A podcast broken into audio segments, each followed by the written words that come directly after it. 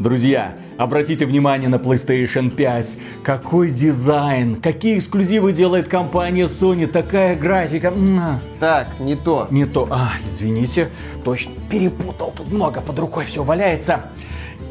Nintendo Switch. Nintendo Switch удивительный форм-фактор. Можно играть как дома, так и на улице. А какой геймдизайн в играх от Nintendo? Ну согласитесь, вот коллег. Вообще а, не то. Ладно, хорошо. Если у вас огромная библиотека Steam и вы хотите играть в эти игры где угодно, то ваш выбор это, несомненно, Steam Deck от компании Valve. И если немного пошаманить, то, в общем-то, можно запускать игры не только из Steam. Совсем не А, то. вообще не то. Ладно, хорошо. Друзья, вот все, идеальный вариант. Если вы хотите играть в современные игры на том устройстве, которое у вас всегда с собой, то ваш выбор это смартфон. Смартфон. Там, конечно, много донатных помоек, но донатных помоек сейчас везде полно. Так, Фил Спенсер.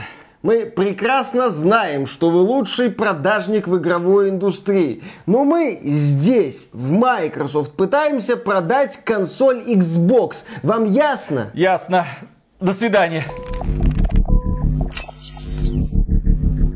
Приветствую вас, дорогие друзья. Большое спасибо, что подключились. И, конечно же, вы уже все знаете про Redfall. Это такой эксклюзив для Xbox от Microsoft. Ну, естественно, игра вышла на ПК. Xbox Game Pass вроде доступна бесплатно, но даже бесплатно к этому прикасаться не нужно, потому что это одна из худших игр всех времен и народов, даже не говоря про 23 год. Нет. Это одна из худших игр, особенно если учитывать бюджет, сроки на разработку и кто ее сделал. Как нам говорит Джесс Кордон, это редактор портала Windows Central, Microsoft прекрасно знала, что игра выйдет в аховом состоянии. Она прекрасно осознавала, что игра получит такие маленькие оценки. Microsoft прекрасно знала, в каком удручающем техническом состоянии игра появится на полках магазинов. Но она не могла ничего сделать, потому что Bethesda напрямую не подчиняется. Да, Аркейн это внутреннее подразделение Bethesda, а вассал моего вассала не мой вассал, как вы знаете. Поэтому да, Microsoft может и хотела бы что-то делать, но она не сделала. Да, у Microsoft есть Xbox Game Studios, свои собственные бренды, за которыми она и следит. А вот все вот эти вот игры компании, которые она покупает, за ними следят какие-то другие люди. То есть компания Microsoft видит, что получается некачественный продукт, но ничего не делает для того, чтобы или перенести дату релиза, или для того, чтобы выпустить игру в более-менее вменяемом состоянии, переделать ее фактически, или для того, чтобы просто отменить проект нафиг, чтобы не позориться. А здесь мы видим очень странную ситуацию. В то время, когда прочие платформодержатели болеют за свою репутацию, особенно компания Sony, которая борется в том числе с отзывами на метакритике, не дай бог, чтобы там проскочил какой-нибудь негативный комментарий. И в это время компания Microsoft на глазах у всего мира спокойно, невозмутимо срет себе в штаны и делает вид, что так и надо. И появляется потом редактор Windows Central и говорит, а они все знали. Только, понимаете, ну ничего не могли сделать. Я напомню, что они на Bethesda потратили 7,5 миллиарда долларов. Сделка была закрыта в 2021 году. И они ничего не могли сделать. На что были потрачены 7,5 миллиардов долларов? Чтобы Bethesda выпускала вот такие вот проекты в таком вот состоянии? Ну, чтобы Bethesda продолжала быть нашей старой, доброй, любимой Bethesda, ну, последних нескольких лет своей независимости, когда компания страдала лютой фигней и катилась в известное место. И этот выпуск будет посвящаться, конечно же, Microsoft, будущему Xbox, но в первую очередь этот выпуск посвящается компании Bethesda, потому что с этой компанией все не очень гладко и причем уже давно. Эту печальную тенденцию мы наблюдали давно и давайте просто вспомним, освежим, так сказать, в памяти, какую именно компанию купила Microsoft и какой компанией она не хочет управлять или, как оказывается, не может управлять. По каким-то непонятным Во главе причинам. этой компании находятся все те же странные люди, которые несколько лет назад сделали кучу неправильных решений, и в итоге Bethesda купила Microsoft, потому что, по сути, другого выхода не было. Нужно было продаваться, потому что провал шел за провалом. И как отмечали аналитики, эти 7,5 миллиардов долларов в хорошей ситуации можно было заплатить только за франшизы The Elder Scrolls и Fallout. А Microsoft за эти деньги купила беседку со всеми ее потрохами, внутренними студиями, включая id Software. Ну, давайте вспомним, чем когда-то была компания Bethesda. Не так давно, где-то 10 лет назад. 10 лет назад она была просто каким-то левым издателем очень сомнительных игр. Из недр Bethesda на свет появлялись такие игры, как Wet, это такой очень средний трэш-боевичок, под который, кстати, пыталась косить Wanted Dead.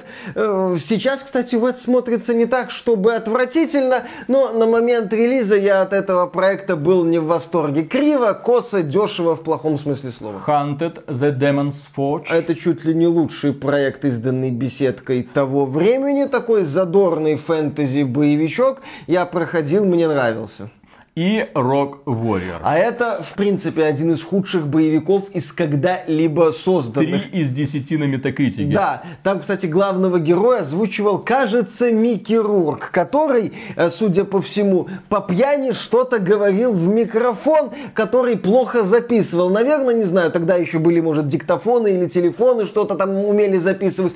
Это одна из самых отвратительнейших игр, в которую я когда-либо играл. А я играл во много плохих игр. Да, компания Bethesda когда-то сделала Morrowind, ей очень подфартило, заработали кучу денег, потом они сделали Oblivion, выкупили бренд Fallout, сделали Fallout 3, ну и наконец-то в 2011 году они выпустили Skyrim, тот самый легендарный. Вы, кстати, уже купили Сколько Skyrim? раз вы купили Skyrim? Хотя это не важно. Сколько бы вы раз не купили Skyrim, вы всегда купили на одну копию Skyrim меньше, чем нужно. Поэтому купите Skyrim. И подпишитесь на этот канал. И, конечно же, компанию Bethesda этот успех окрылил. Они заработали огромные просто деньги. Игра продавалась, продается и будет продаваться, потому что это классика. Вы никогда не сможете пройти Skyrim, потому что эту игру поддерживает огромное мод-сообщество. Эту игру можно преображать просто бесчисленное количество раз, подгоняя под современные тенденции.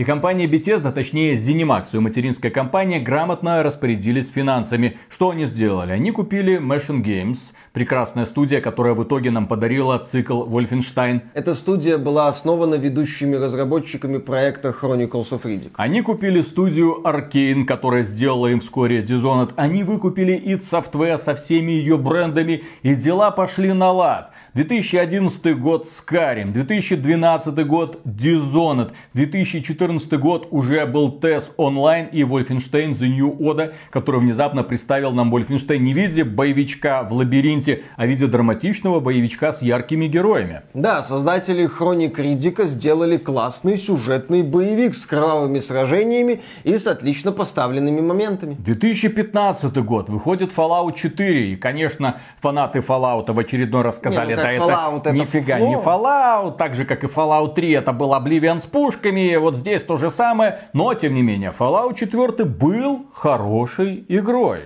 Да, это была на самом деле годная гринделка в открытом мире, которая привлекла огромное количество людей. Как говаривал тот Говард, это просто работает. А еще в Fallout 4 можно было чуть ли не целое поселение построить, да. И пускать между ними караваны. Да, да, да, да, да. И грабить потом эти караваны. В общем, да, Fallout 4 предлагал огромное количество возможностей. Фанаты классических Fallout'ов и таких глубоких ролевых игр от этого бомбили, а многие люди спокойно гринделись в этом мире. liga. В 2016 году на свет появились Dishonored 2. Игра была в удручающем техническом состоянии на старте. Но, тем не менее, с точки зрения геймдизайна и с точки зрения сюжета, это был прям продукт Завод- очень яркий. Да, Да. заводной особняк, на мой взгляд, один из лучших уровней в видеоиграх, как и вот эта вот идея с перемещением в разных временных периодах в другой локации. Да, это действительно был качественный сиквел, это был сиквел, который сделал много важных шагов вперед. Но, увы, откровенно посредственное техническое исполнение подпортило репутацию этого великолепного продукта. И в 2016 году мы увидели Doom перезагруженный, обновленный, наикрутейший, который до сих пор является одним из лучших шутеров всех времен и народов. С 2016 года, наверное, никто больше тебе не смог предложить такой же уровень драйва и адреналина и такой же уровень графики, как это сделал Doom. По сути, Doom 16 года стал таким перерождением для студии id Software, которая до этого переживала не очень простой, в общем-то, период. Doom 3, да, был хорош, он кому-то понравился. Некоторые фанаты сказали душные коридоры и мрачняк. Студия Software потом делала Rage, тоже такой спорный, на мой взгляд, проект. Потом они пытались сделать Doom 4 в стиле Call of Duty, такой эффектно-постановочный боевик. Но от этого проекта отказались и Doom перезапустили. И, кстати, к вопросу о Redfall. Представители Software как-то отмечали, что вот да, посмотрите, нам разрешили отказаться от наработок по Doom 4 и полностью перезапустить проект, чтобы Doom стал вновь ярким мясным шутером. Но в случае с Doom 16 года такой яркий мясной шутер со сражениями на аренах. Классно, все как надо. Вот с Redfall надо было так поступить. В 2017 году компания Bethesda вроде бы продолжила свои традиции. Они выпустили Wolfenstein 2, тоже очень хороший боевик получился. Они выпустили Prey от студии Arkane. Они также выпустили Evil Within 2, это продолжение хоррора от 2014 года. Студия Tenga Gameworks и Синди Миками, создатель Resident Evil. Но, к сожалению, в тот год все яснее и яснее стал проявляться один неприятный момент. Дело в том, что продолжение Wolfenstein, Evil Within и Prey не считаются коммерчески успешными.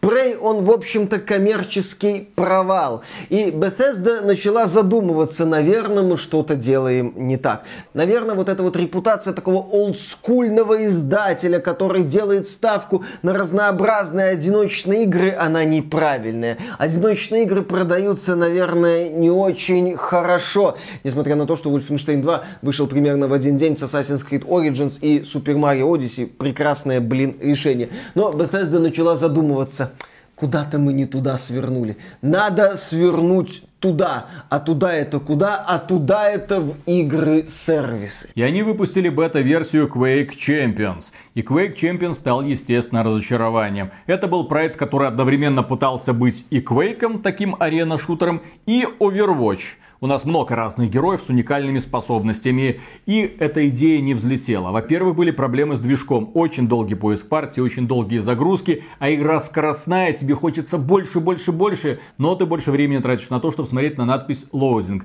Да, игра была условно бесплатная. Там были какие-то герои не очень красивые. Там был боевой пропуск. Там были лутбоксы. Разработчики несколько раз перезагружали систему монетизации. А сейчас вам нравится. А сейчас вам нравится. А сейчас вам нравится. В общем, в итоге проект ничем не закончился, но в свое время, в 2017 году, он подпалил немало задниц. Также компания Bethesda представила ККИ коллекционную карточную игру э, TES Legends, который, опять же, нафиг оказался никому не нужен, но компания Bethesda потратила на это много сил. Почему? Ну, потому что у Blizzard получилось с их Ходстоуном, и у нас, наверное, получится. Легко. Мы тоже будем зарабатывать миллиарды. Вот у Blizzard получилось с Overwatch, и у нас получится с Quake Champions, мы тоже будем зарабатывать миллиарды. Не получилось. А в 2018 году тот Говард поднялся на сцену, когда еще проводилась E3, и у Bethesda было отдельное мероприятие, и тут Говард поднялся на сцену и представил Fallout 76. Ребята, смотрите,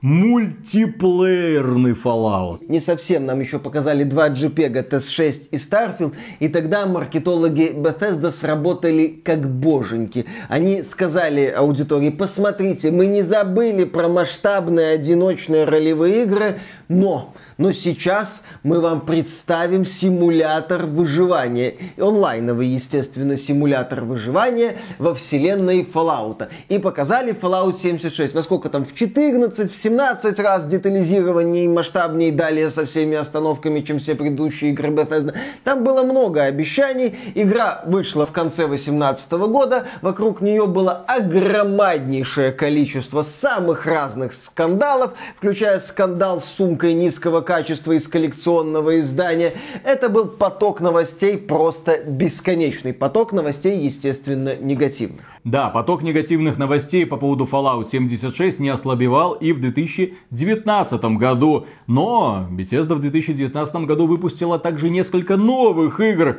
Rage 2. Ну вы знаете, модно вот этот открытый мир, вот этот вот гринд, вот это вот все такое, аванпостики, зачистка там локаций, все как надо, все как любят, все как любят фанаты Assassin's Creed. Давайте мы будем как Assassin's Creed, давайте мы превратим игру, где были просто большие локации в дрочилку в открытом мире, у нас все получится. Не получилось. Test Blades Донатная помойка на старте с агрессивнейшей системой монетизации, которую потом переделывали, но которая не зацепилась за аудиторию. И Wolfenstein Youngblood. Кооперативная О-о-о. срань. Просто, да, такой небольшой проектик от студии Machine Games, типа ответвление, дополнение к Wolfenstein 2 просто отвратительный продукт, которым очень криво пришили элементы лутер-боевика, боевой ролевой игры. В общем, это, это плохо. Это было плохо на абсолютно всех уровнях. В общем, когда мы увидели в 2019 году, во что превратилась компания Bethesda, вот внезапно все было хорошо-хорошо, а потом какие-то мультиплеерные дрочильни, какие-то мобильные неудачные игры, какие-то странные попытки присосаться к кошельку пользователей через продажу времени открывания лутбоксов,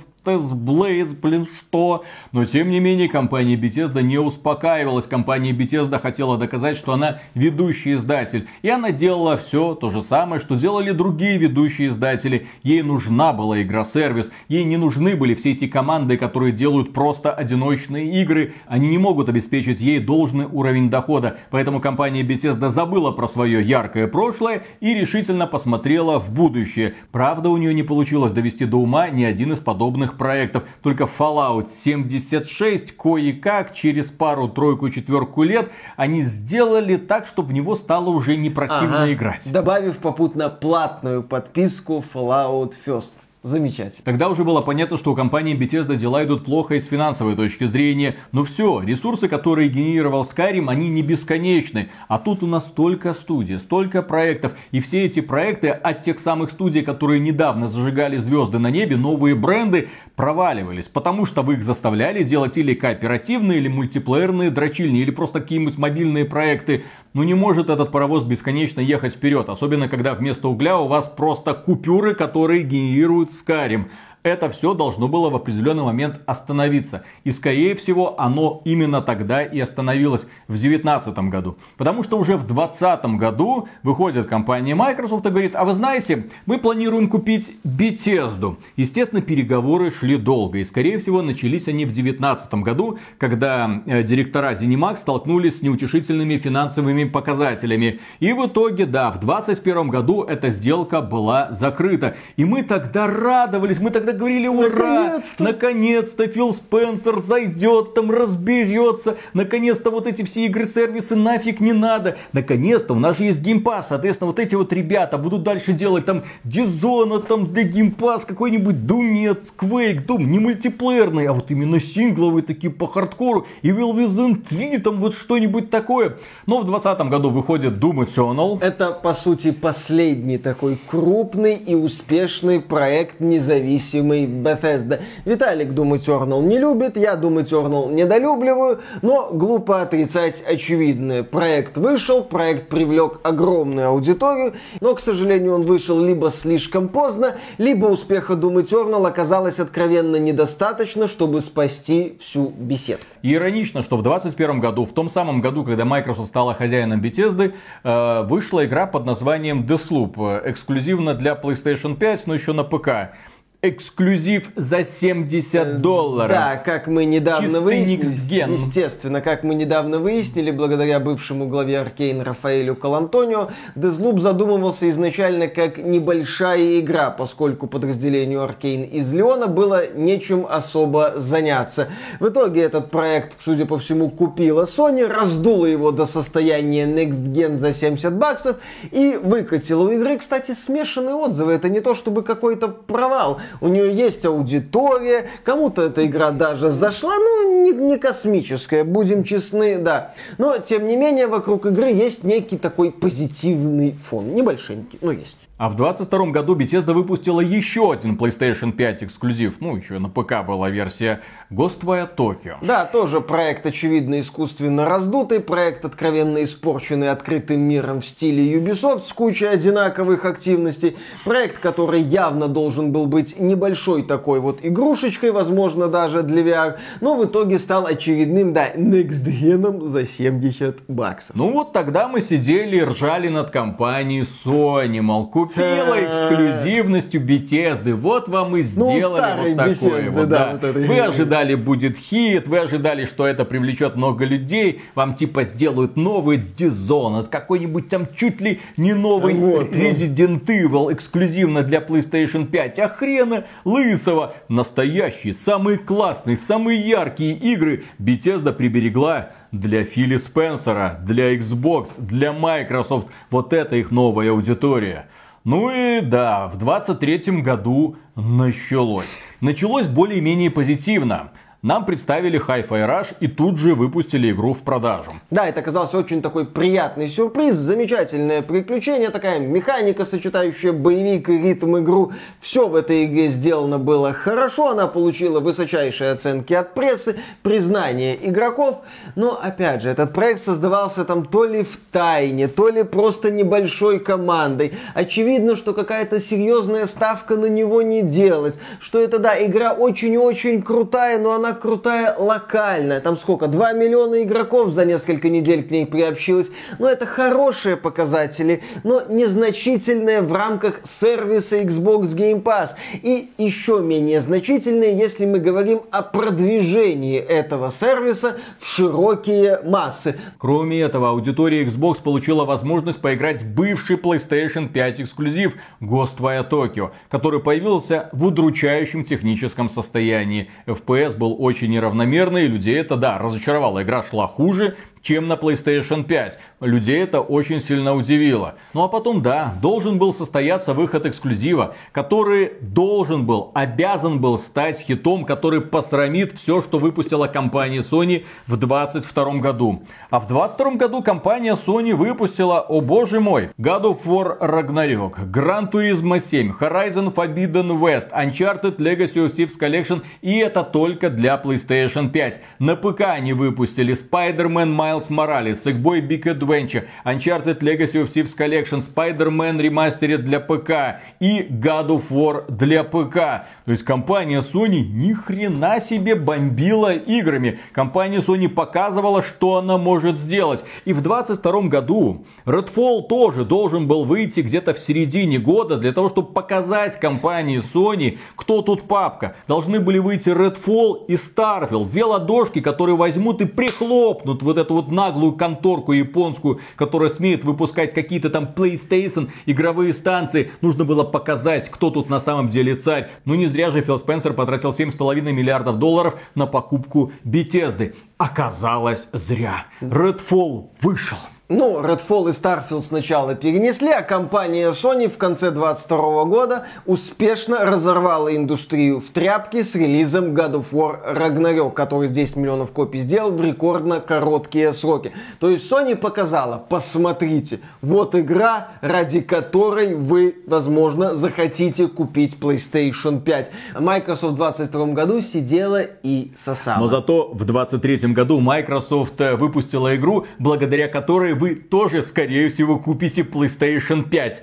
Redfall. Мать его, да, с обзором этой игры вы можете уже познакомиться на этом канале, но, боже мой, как это вообще могло родиться на свет? Да, это вопрос в пустоту, такие проекты нужно отменять, особенно если ты ответственный платформодержатель. И что ключевое, когда там говорят о Redfall, некоторые люди вспоминают Forspoken, ну вот этот позорный проект для ПК и PlayStation 5.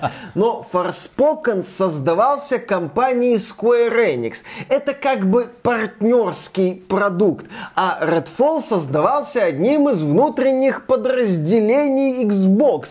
И это как бы лицо платформы. Это то, на что люди, которые там хотят, возможно, купить Xbox ради эксклюзивов консольных, обращают внимание. Ну, хорошо, ладно, вот типа у Sony есть лажа проекта Forspoken от э, партнера. У Sony есть лажа проекта типа Destruction All Stars.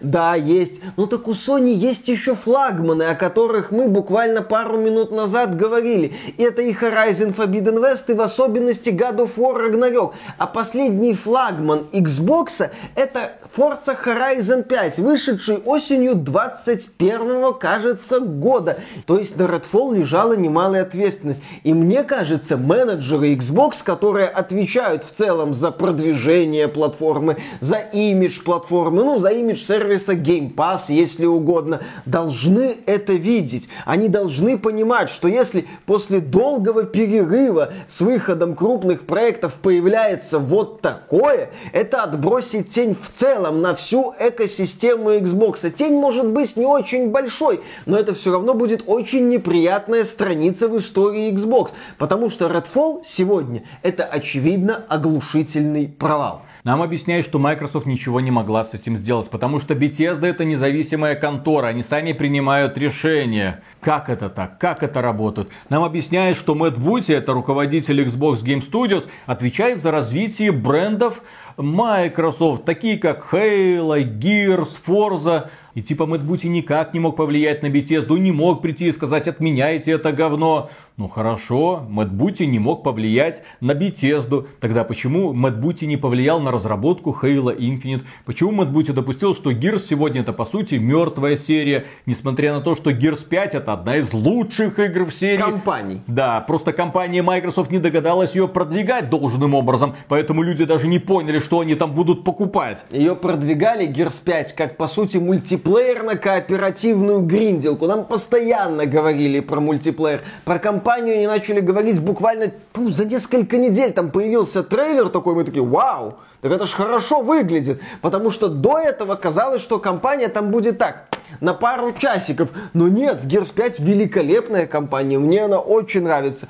Но, как правильно заметил Виталик, про серию Gears сегодня мало кто помнит. Серия Хейла переживает отвратительный период и, по сути, находится на дне. Кто ее будет оттуда поднимать, вопрос открыт. Хорошо, допустим, Эд Бути отвечает за развитие конкретно брендов от Microsoft. Тогда как он объяснит э, Battletoads, извините, Ох. Bleeding Edge, бета-версия Microsoft Flight Simulator, которая появилась на ПК, и она не должна была появляться на ПК в том состоянии, ужасно неоптимизированный продукт великолепны для фанатов, но ужасно оптимизированы. И я считаю, что комфортная игра должна быть в приоритете у обозревателей. В первую очередь нужно вообще оценивать игру с точки зрения того, а не больно ли в нее играть физически. И если игра на современной игровой системе не может тебе подарить стабильные 60 кадров, а там FPS около 30-40, то все, несмотря на всю любовь фанатов и уникальность жанра, это неприемлемо. Также хотелось бы узнать у Мэтта Бути, как же так вышло, что Age of Empires 4 тоже вышла, по сути, недоделанной. И самый главный вопрос, как появилась на свет Halo Infinite.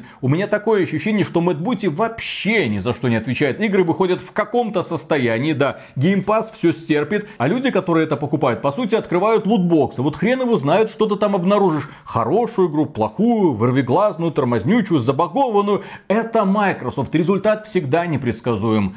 И опять же, рядом стоит Sony, прямой конкурент. Та самая компания, которая заботится о своей репутации. Та самая компания, которая показывает тебе свои эксклюзивы и говорит, Microsoft, повтори. Давай. Хотя бы на уровне Last of Us Part 1, ну, для PlayStation 5. У Sony, да, есть провалы. ПК-версия Last of Us Part 1, идея поднять цены на игры, продажи Next Gen патчей. К Sony можно много-много предъявлять претензий. Но у Sony есть вот авангард, это Horizon Mass Effect 2 и особенно God of War Ragnarok. У Microsoft таких продуктов нету. И, что самое интересное, не особо предвидится. Да, Game Pass действительно многое стерпит, но не все, потому что людям нужен повод на этот Game Pass подписаться. А заявление формата, слушай, там вот куча в этой куче есть офигенные игры, старенькие, иногда новые появляются. Там выходят неплохие игры в день релиза от партнеров Microsoft. Ну нырни ты в эту кучу, на что человек скажет, я не хочу, ну куча, ну что мне там ковырять, ковыряться, мне нужен повод, мне нужен четкий, понятный повод нырнуть в эту кучу. Мы уже пример этот миллион раз приводили, но он великолепен, на мой взгляд. Чтобы нырнуть в кучу условного Netflix, у этого Netflix есть проект проекты типа очень странные дела, которые выделяются, качественно выделяются на фоне многих конкурентов. И с горечью в сердце я вынужден сообщить, что мы ошибались. Когда в начале этого года вышел Hi-Fi Rush, мы выпустили ролик, который сказал, вот, смотри, Sony, 23 год тебя уничтожит, потому что у Microsoft сейчас один за другим пойдут крутые релизы для Xbox Game Pass, потому что Microsoft уже не может обсираться, потому что, ну, ну, ну сколько можно, раз за разом, не, ну в этом-то году они должны напрячься, не просто ж так они переносили Redfall и Starfield, о, сейчас Microsoft тебе покажет, и в итоге провал за провалом, оглушительный провал за оглушительным провалом. Согласно данным SteamDB, Redfall пиковый онлайн 6100 человек. Hi-Fi Rush те же самые 6100 человек. Minecraft Legends того меньше 5300 человек. С одной стороны, да, можно сказать, что эта игра есть в Xbox Game Pass. Ага. Соответственно, все люди просто купили Xbox Game Pass и скачали бесплатно. Так, Atomic Heart тоже есть в Xbox Game Pass. Wulong Fallen Dynasty есть в Xbox Game Pass. И даже Everspace есть в Xbox Game Pass.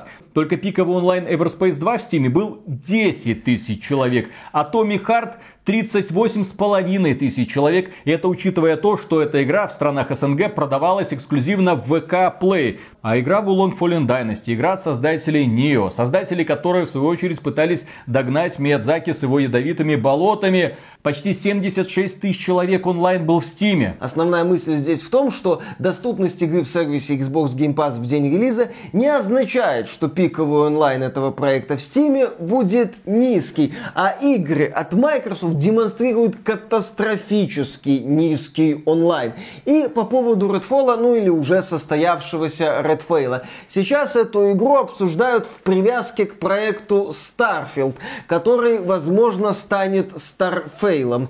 И здесь что? Когда мы смотрим на нынешнюю Bethesda, мы, в общем-то, видим во многом ту самую Bethesda. У нас даже недавно на эту тему ролик был, когда Bethesda добавила Denuvo в ПК-версию Ghostwire Tokyo зачем-то, когда она убрала упоминание о русских субтитрах из Старфилда. То есть старая добрая беседка последних лет своей независимости. И вот я бы закончить этот ролик хотел бы вопросом. А вот как вы считаете, вот эта старая беседка, последних пары лет независимости, она способна выпустить свой главный проект в неудобоваримом состоянии, несмотря на перенос на почти на год. Естественно. Тем более сейчас ее прикрывает Microsoft. Теперь от этого проекта не зависит будущее компании. У нее за спиной Microsoft с ее миллиардами. Если что, поддержит. А почему поддержит? А потому что Microsoft выхода другого нет. Они купили эту компанию за 7,5 миллиардов а долларов. Актиблисам купить не дают пока. Актиблисам купить не дают. Если они потеряют Bethesda с ее брендами, то будет совсем все плохо и останется Фил Спенсер у разбитой беседки с обостранными штанами. К моему большому сожалению, Фил Спенсер это человек, который сделал одну одну из лучших игровых платформ.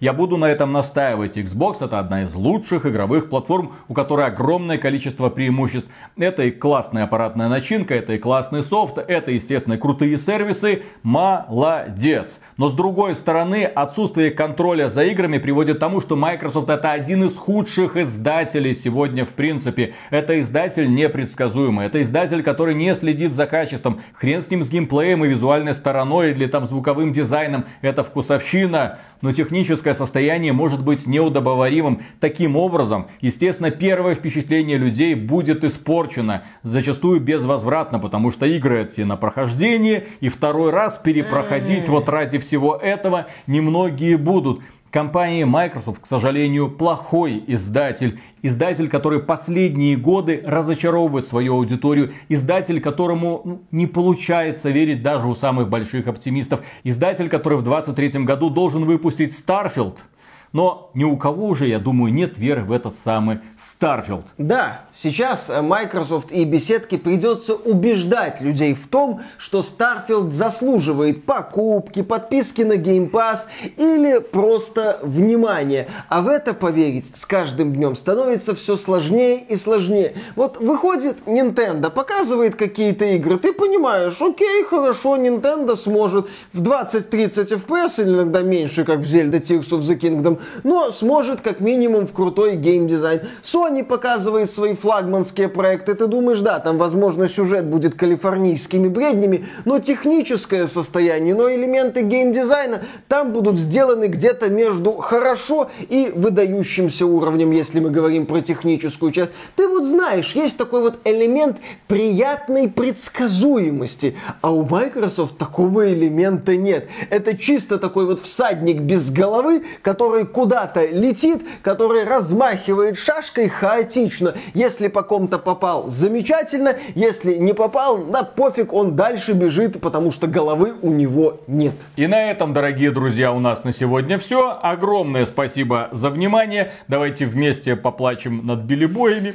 Ребята, мы с вами. Не, ну, мы ну, подписчики извините. Game Pass а, мы вас понимаем. Держитесь там, здоровья вам, хороших инди-проектов. Блин, хороших инди-проектов. Последние инди-проекты в Game Pass е на релизе это Last Case of Benedict Fox, очень Ужасно. смешанные отзывы, да, там средние оценки. И этот Ravenlock, когда такой стильный приключенческий боевик, у которого оценки тоже в районе 6 баллов. Ну, будет во что поиграть вместо Redfall. К счастью, в Game Pass е огромная библиотека, туда можно погрузиться в любой момент, чтобы найти какую-нибудь хорошую игру, если это не игра от внутренних студий Microsoft. Это именно. Ой, нет.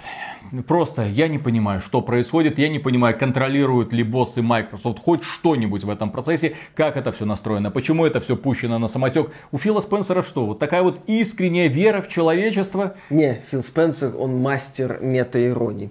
Дело в том, что лучшая игра сервиса Xbox Game Pass первого полугодия 2022 года это проект от российской студии Montfish, а компания Microsoft из России, как известно, демонстрирует демонстративно и красиво ушла. Вот такая вот ирония. И, кстати, по поводу пост-иронии, в Redfall не в Starfield, в Redfall, в самой худшей игре, о состоянии которой Microsoft вроде как была предупреждена, была полная русская озвучка и, в общем-то, да, перевод текста. С громобоем. То есть, вот, вот русская озвучка, вот в самую дерьмовую игру мы запихнем. Пусть они побомбят. Ну да. Э, Redfall превращает биллибоев в громобоев. Да, дорогие друзья, и на этом у нас на сегодня все. Огромное спасибо за внимание. Подписывайтесь на этот канал. Ну а прям мега громаднейшую благодарность мы, как всегда, высказываем людям, которые становятся нашими спонсорами через Boosty через спонсору или через ютубчик напрямую, да, можно стать нашим спонсором. Все ссылочки в описании, друзья, и пока. Пока. Ну что, продолжаем наши полезские истории? О. У, да, кто не в курсе, в нашем предыдущем выпуске, посвященном Redfall, точнее обзор Redfall, я рассказывал, как съездил на Полесье для того, чтобы приобрести этот потрясающий загар. Travel блогинг. Travel блогинг, да, там разлив рек, прекраснейшие картины, когда леса просто залиты, ну просто залиты водой, как будто море такое перед тобой разворачивается.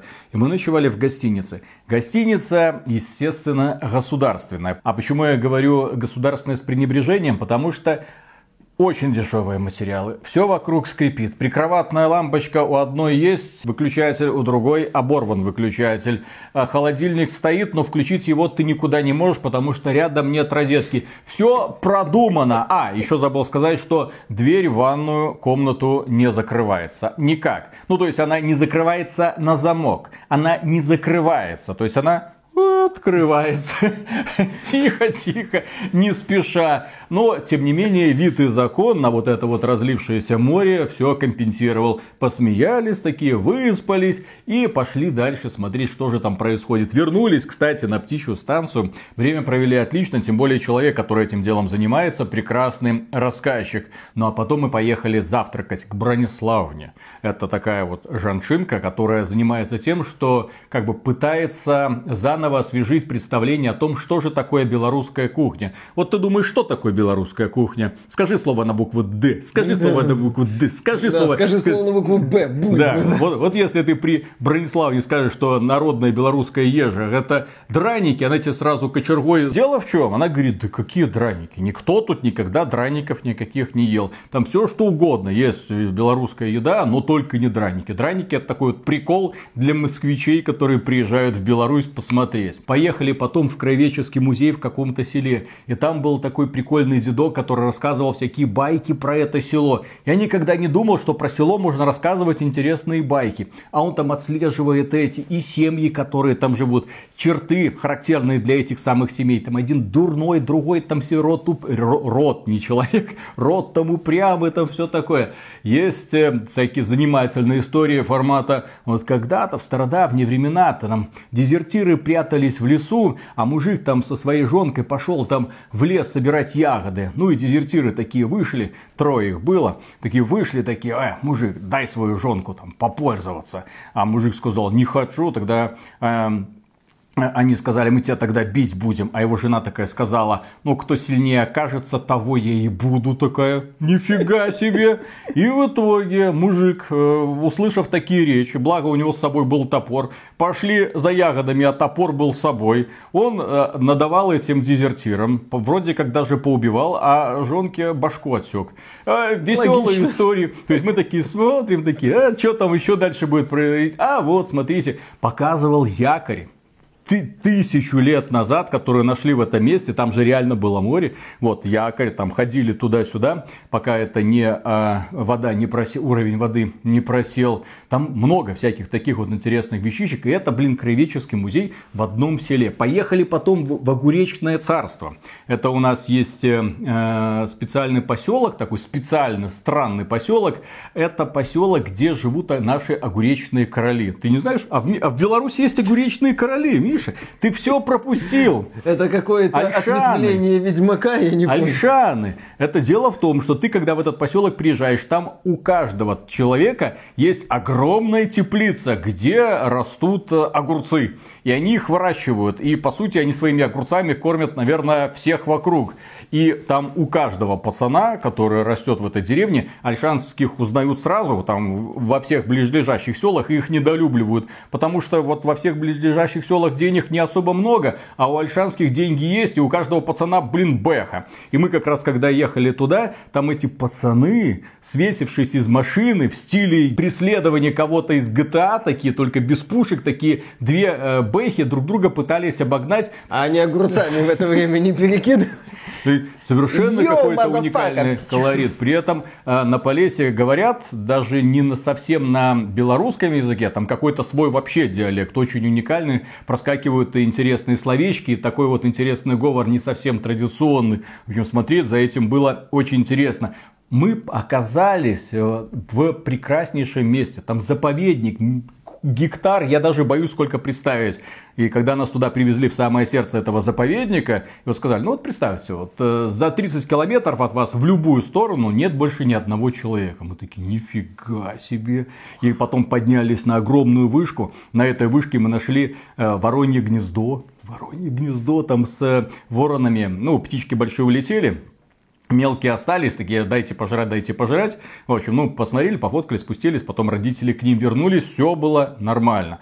И вот ты смотришь, когда природа, вот если вы никогда не видели, что такое болотистая местность, особенно если сверху смотришь, ну это что-то феноменальное. Вот это вот прям жизнь, которая прет, кипит. Вот это называется дикая природа. Причем это болото, то есть человек туда забраться технически-то не может. Ну, болото, блин, ты провалишься и все. Есть э, там специальная станция, там были какие-то болотоходы. Есть, ну, машинки такие болотоходы, угу. такие прикольные. И даже пожарные машинки для того, чтобы преодолевать быстро болотистую местность и тушить пожары, потому что пожары там тоже иногда бывают. То есть столько впечатлений. Нашли даже военный старый заброшенный бункер, походили по нему. Там было темно и страшно.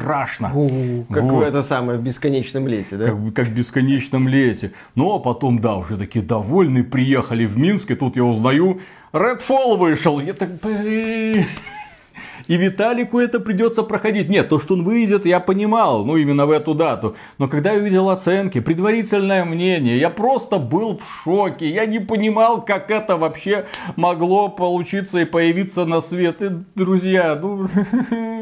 И, и все вот это вот яркое впечатление от этого путешествия было просто напрочь смазано. Ну все. Но только что ты был в уникальнейшем месте, в уникальный период. Кстати, если туда ехать, то нужно конкретно конец э, апреля, начало мая, когда разлив самый такой большой, есть на что подивиться. Вот, ну, в общем-то, там и на байдарках, я думаю, можно ходить. Но прикол в том, что, э, скорее всего, Комарьева съест заживо, пока Комарья там толком не было. Высосет из вас все Име- соки. Именно так. Прямо как Red Прямо как Redfall. Redfall, да. Я надеюсь, что Филли Спенсеру после релиза Redfall все-таки было немножечко грустненько. Я Да над- что ему было грустно? Он в Vampire Survivors играть пошел, сколько там, 37 минут Новое, посидел. потом- новое дополнение. О, все понятно. Да, ну ладно, начинаем. Раз, два, три.